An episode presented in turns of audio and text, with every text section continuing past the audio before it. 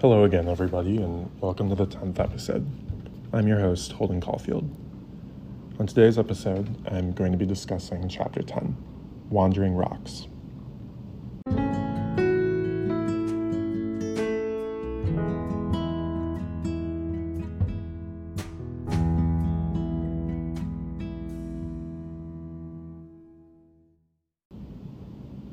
This chapter really moved around. It crisscrossed all of Dublin and 19 sort of mini chapters.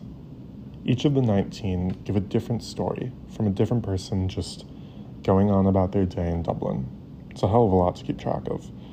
But honestly, I, I think you can ignore the boring bits. At least the boring characters. It's just what I think, anyways. My favorite people to really keep track of through the chapter, though, were Blazes Boylan and Molly Bloom. Blazes is one hell of a sexy bastard. I mean, all day long so far, he's been planning on dropping in on Molly to give her the time.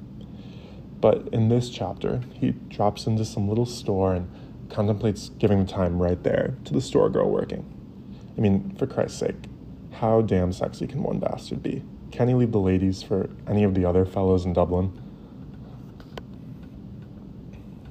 Anyways, Blazes is picking up stuff before their meeting, and Molly's also preparing in a way. See, she's devised this system for letting Blazes know that her husband Leopold is away.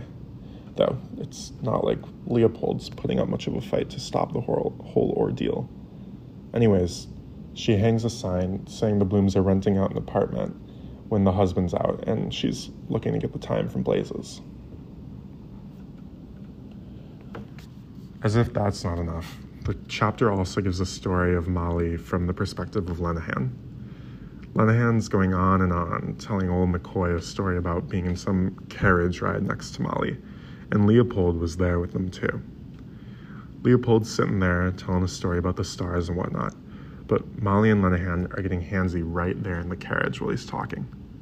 Molly even sort of egged Leopold on, asking him questions to make sure he kept talking.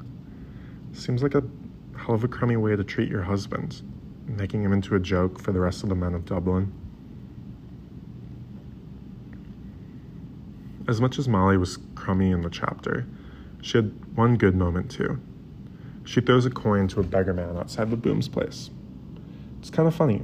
She sympathizes with this sailor on the street she doesn't even really know, but all chapter long, she doesn't seem to be giving much thought to her own husband.